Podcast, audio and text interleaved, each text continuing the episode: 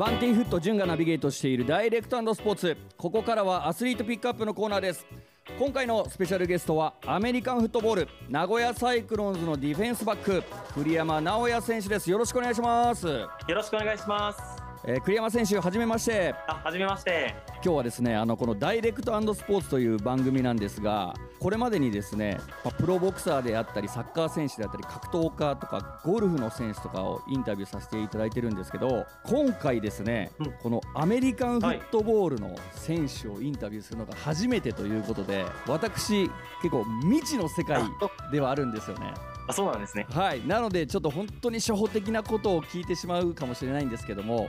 今回本当よろしくお願いいたします。はいこちらこそよろしくお願いいたします。あのまずですね僕アメリカンフットボールのあの試合を見たことはあるんですがこうやっぱり僕の第一印象だとこうフィジカルコンタクトがすごく強いこう印象があるんですね。はいあとですね、はい、あの僕自身あのちょっと格闘技が好きなもので例えば昔で言うボブ・サップ選手とかも元アメリカンフットボールの選手だったと思うんですよ。はい、なので、まあ、なんかああいう選手、まあ、2メーターぐらいで150キロぐらいあってものすごくスピードがあってっていうこうフィジカルがすごい選手が多いのかななんていうふうに思ってるんですけどこう今回栗山選手とこうズームでお話しさせていただいて確かに上半身は結構大きいななんていうふうに思うところもあるんですけど実際栗山選手のこう身長とか体重ってどれぐらいなんですか、えっと、僕自身は身長は173センチ、はい、体重は78キロぐらいなので、はい、まあ一般的ですけどそこまですごい大きいっていう感じじゃないです。でもやっぱ中にはそういう結構大きい選手とかもやっぱ見えるんですよね。そうですね。うちのチームでも120キロ、130キロ近いような大きい選手もいます。そういう大きい選手の中でこう試合をやっていく上でいろんなこととかもあると思うんでそういう部分も聞かせていただきたいんですが栗山選手、はい、まずはですねこの所属している名古屋サイクロンズというチームがどんなチームなのかお聞きしたいんですがこの名古屋サイクロンズのチームの名前の由来とかって栗山さんご存知ですか？台風のようにフットボールのに嵐を巻き起こすっていうような話は聞いてます。確かにこう嵐のようにっていうのがなんかこう大きい選手であったりとかこうスピーディーな部分とかでものすごくアメリカンフットボールをあの印象づけてるななんていうふうに僕自身思うんですけどその名古屋サイクロンズのチームカラーとかっていうのは何色なんですかね？そうです。ネイビーがメインになってます。ネイビーのじゃあユニフォームであったりとかサポーターファンの方たちはそういうネイビーのものをつけて応援したりとかしてるんですね。そうですね基本は。うん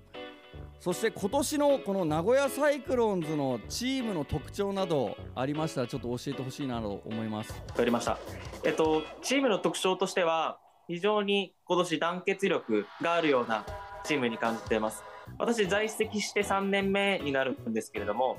まあ、新しい選手もちろん入ってきたりはするんですけども本当にチームの輪仲の良さっていうのは前僕福岡のチームにいたんですけどもそれを上回るようなそういった部分は感じております。その中で栗山選手の役割であったりとかっていうのはどこにあるんですかね？そうですね。もちろん選手としてはディフェンスバックっていう最後尾のポジションになるので、まあ、いろんな選手に指示を出したり、相手が漏れてきたら最後タックルするだったり、まあ、最後後ろでディフェンスを統括したり守ったりするようなポジションになってます。じゃあもう栗山選手はこのチームの中で言ったらこう司令塔的な位置なんですね。それでまあ司令塔って言ったら大げさになるかもしれないですけどそういった、まあ、最後守備の砦としてのポジションをやってます。じゃあもう本当大黒柱の一人ということですよね。ちょっと大げさかもしれないです。そうですいやいやいや、もうそんなことないと思うんですけど、この栗山選手、あの名古屋サイクロンズはこの日本のアメリカンフットボールどのリーグで戦っていらっしゃるんですかね？そうですね。X リーグっていうのがアメリカンフットボールに、まあ、最高峰のリーグとしてありまして、はい、今そこのリーグに東海で唯一所属しているようなチームになってます。ただあの一部にも上位と下位がありまして今その一部の下位に所属しているので、まあ、そこの一部の上位に昇格できるように、まあ、リーグ戦を今戦っている途中であります。この X リーグというのがこの X1 スーパーそして X1 エリアで X2、X3 で今名古屋サイクロンズがいるのが X1 エリアということですね。そうですね。エリアで戦っております。ちなみにこの X1 エリアというリーグは何チームぐらいあるんですか？今が8チームです。今8チームなんですね。はい。これ8チーム中なんですけどこの秋季リーグ戦の真っ只中ということで現在この名古屋サイクロンズの戦績はいかがですか？今が、えっと、2勝で、えー、4敗してしまっているところなんでちょっと今負け越している状況ではあります。これもう本当ちょっとこのリーグ真っ只中でこんなこと聞くのもあれなんですけどこの優勝したらこの X1 スーパーに上がれるんですか？そうですね。上位2チームが入れ替え戦戦う形になります。なるほど。じゃあこの X1 エリアで優勝してもこの X1 スーパーの下位のチームと戦ってそこで勝って初めてこう上に上がれる感じなんですね。そうですね。X2 に落ちる可能性もなくはないっていうことですよね。そうなんですよ。この最終戦のこのホームゲームが結構勝負になってまして、はい、ここを負けてしまうと下3つが入れ替え戦出場があるので、はい、出るのが確定してしまうのでもう是が非でも負けられない一戦にはなっていやもうそれ負けられないですね絶対に。もうこのダイレクトスポーツに出演していただいたアスリートの方がその後結構いい結果になってるんでいい験担ぎになるんじゃないかなって僕自身思ってるんですよね。おそうなんですね。なのであのそういうアドバンテージはあるっていうのをちょっと栗山選手にはちょっと思っておいてほしいななんていうふうに思うんですけども。ありがとうございます。ラジオパワー、はい、ラジオパワーです、えー、栗山選手11月の26日土曜日にですね、えー、丸安岡崎龍北スタジアムで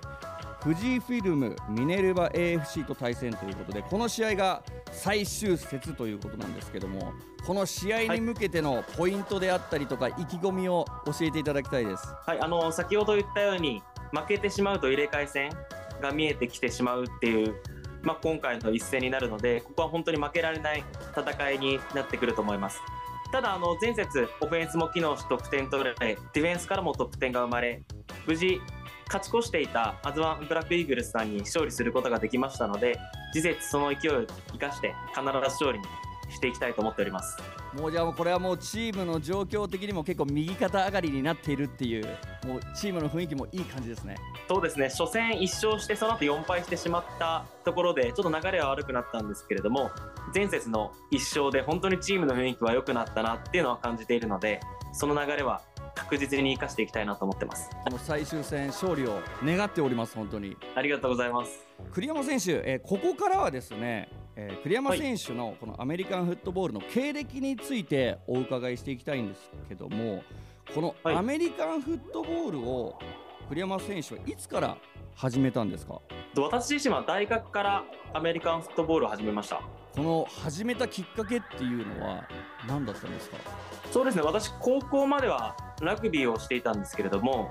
あのまあそこも続けるかっていうのも悩んだんで非常に大学で熱心にアメリカンフットボールがあの勧誘をしていた。あと未経験からでもチャンスがあるっていうのと、まあ、私中央大学出身なんですけれどそこもまあ、非常に関東で一部で強い大学だったにもかかわらず、まあ、そういった未経験を受け入れてくれるっていうところだったんであの私自身チャレンジしようと思ってアメリカンフットボール部に入りました。でも今ちょっと聞いてたら思うんですけどこの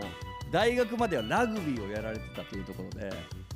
これまたフィジカルコンタクトがすごい強くて、怪我とか怖くないのかな？そこからまたね初心者ではないですけどこうアメリカンフットボールに携わっていくっていうところでこうぶつかることの怖さとか恐怖心とかっていうのは栗山選手はないんですか？どうなんですか？ただ僕そのラグビーをやる前は柔道をやってたりコンタクトスポーツがすごい好きなのかなって自分で勝手に思っていてあんまりそこの怖さは、まあ、長くなってきて薄れてきてるのかなとは感じてます。いやなんかもう今日初めてこうズームなんですけど対面させていただいてものすごく優しい方っていう僕の中でイメージがあるんですけど戦うことが本当に好きなんですねこれね。そうです。まあチームとして戦ったりすることの魅力っていうのはフットボールあるのかなと思っててすごいチームなスポーツなんでそこら辺はすごいアメフトが好きな部分になります、実際これまでこうフィジカルコンタクトをしていく中で結構その栗山選手よりも大きい選手が多いんではないかななんていうふうに僕自身思うんですけども結構怪我とかっていうのはやっぱ毎試合毎試合あるもんなんですか？そうですね、まあ、怪我もつきもので、毎試合選手、誰かしら怪我して担架で運ばれるのも当たり前なスポーツなのかなと思ってて、まあ、私も前すごい足つったりして担架に乗って運ばれたっていうのはあります。そうなんですね。こうなんていうんですか骨折とかなんか靭帯が切れたりとかっていうこれまでにこうアメリカンフットボールラグビーをやっていく中で大怪我とかっていうのもあったりとかしたんですか？僕がですねその数ヶ月単位での怪我が本当に珍しくなくてですね手術も本当骨折も指程度しかしたことないんですけども本当にいろんな怪我をしてきた仲間たちを本当に見てきました。ということはもう栗山選手はこう体が強いんですね。やっぱりこのこうプロスポーツのアスリートの方とかに聞くとやっぱりこう怪我が少ない選手っていうのがやっぱすごく長く現役生活をやられてるっていうイメージがありましてそういう部分でやっぱこう先天性的なものもあるのかもしれないんですけどやっぱ体の強さみたいなものはこうラグビーであったりとか柔道をやってたっていうところは生きてる部分は感じますか？そうですね。ずっとちっちゃな頃からぶつかってきたっていうのは大きいのかなと思ってるのでそこはあるのかなっては感じてますね。栗山選手、このアメリカンフットボールをやっていて大変な部分であったりとか、はい、逆に一番の醍醐味はここですよなんていうポイントってあったりとかしますか？大変な部分でいうとやっぱ準備の多さだと思うんですよ。ごめんなさいあの今まで出演されてた方がプロの方ってお話伺ってて名古屋サイクロン自体はプロのアメフトチームではなく私も普通にサラリーマンをしていて土日にやっているところではあるんですけどその合間を縫ってすごい量の作戦があるのでそれを覚えたり練習のフィルムを見たりするのが、まあ、すごい大変な部分なのかなとは思ってます。あとはまあ魅力としてはあの逆にその知能を使うところとは別に先ほど話していただいた大きい人がぶつかったり、まあ、激しいコンタクトがあったりっていうのは、まあ、魅力としてかなり大きくあるのかなと思ってます。でも確かに大きい選手と大きい選手がこうぶつかり合うところもめちゃくちゃかっこいいななんていう風にこうアメリカンフットボールの試合見てて思うんですけどやっぱ中にはこう身長が低かったりとか結構軽いなっていう風に思われてる人たちがこう大男に挑んでいく姿っていうのも本当かっこいいしなんかそれ以上に頭を使ったりとか頭脳的なプレーとかを見るとすごくこのアメリカンフットボールって深いんだななんていう風に自分自身思う部分があるんですがこう頭を使ってプレーする中で自分の得意としているなんかスキルとか技みたいなのって栗山選手はあるんですか？そうですね、まあ、スキル、技に含まれるか分かんないんですけれどもその相手、私、ディフェンスになるので相手がオフェンスでこういうことをしてきそうだなっていうので味方の動きとかをちょっと変えたりするのは得意なのかなとは思います。その事前に準備だったりをしてそこを防ぐっていう能力は自分自身少しあるのかなとは感じてます。アスリートの方ってやっぱこの準備が一番大切だっていう方とかもいるじゃないですか。そうですね。やっぱり栗山選手もそこを一番意識していますか？そうですね。準備はかなり意識していてもうしょっちゅう相手のビデオを見てっていうのはやってます。やっぱそこなんですね。ってことはもう11月26日のこの試合に向けてもしっかり準備はできているとそうですねもう着々と始めてもうこの前の試合の帰り道から相手のもうビデオを見てっていうような感じであります。いやすごいですね。いやでもこれはもう本当勝ちますよ。これも楽しみですね。11月26日土曜日丸安岡崎龍北スタジアムで富士フィルムミネルヴァ FC と対戦ということでもう勝利を願っております。ありがとうございます。えー、今週はですね時間が来てしまったので栗山選手にはまた来週登場いただきます。名古屋サイクロンズ栗山選手に関して詳しくは公式サイト SNS でチェックしてくださいまた栗山選手のインタビューの模様はですね ZIPFM のウェブサイトポッドキャストでも聞けますのでこちらもぜひチェックよろしくお願いいたします。アスリートピックアップ今週のスペシャルゲストはアメリカンフットボール名古屋サイクロンズの栗山直也選手でした。来週もよろしくお願いします。よろしくお願いします。